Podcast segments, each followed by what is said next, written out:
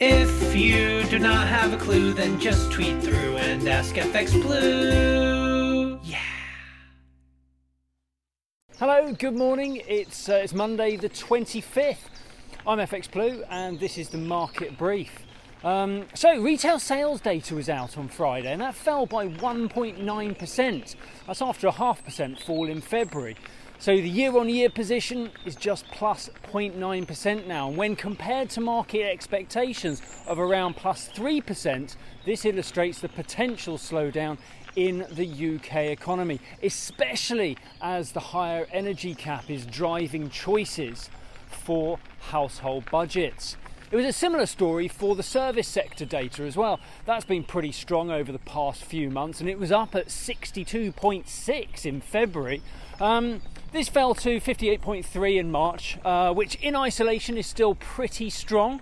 Uh, but as the sector makes up 80% of UK growth, concern over that decline is only natural. Uh, there are rumours suggesting that Partygate, the Partygate report, will be so damning that Boris will have to resign. Uh, for now, though, the party chairman, Oliver Dowden, is uh, supporting Johnson. Uh, he suggested that events at home and abroad are causing such disruption that a leadership contest would set the country back further. That's hardly a ringing endorsement for Boris's leadership, though, is it? Um, in the market, sterling reacted pretty badly to Friday's data. We fell to a two year low against the dollar. We dropped down to 128.25 there. Um, we open even lower this morning, around the 128 mark. Uh, but we're up around uh, 118.80 against the euro. Now, over in the US last week, Powell pretty much confirmed that the Fed will hike interest rates by 50 basis points next week. Um, he also sees the merit of following that with another 50 basis point hike in June, all to help slow rising US inflation. Um, the Fed will also start to reduce the size of their balance sheet, selling off their holdings in government bonds and mortgage backed securities.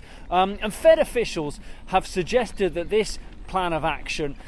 Um, that reduction could be equivalent to about two further rate hikes, and that has seen many analysts, whoa, a bit bumpy there, uh, many analysts uh, raise their expectations of a US recession um, up towards the 50 50 mark.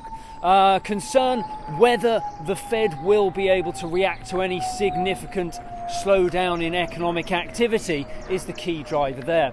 Last week, the dollar index reached its highest level since May 2020. That topped out at 101.33. This week, we've got a little more data on the calendar, so we can probably expect trade to pick up a bit now Easter is comfortably behind us. Uh, Euro dollar starts the new week down around 107.30 this morning, so everything to play for. That's it from me. Have a great week. If you do not have a clue, then just tweet through and ask FX Blue.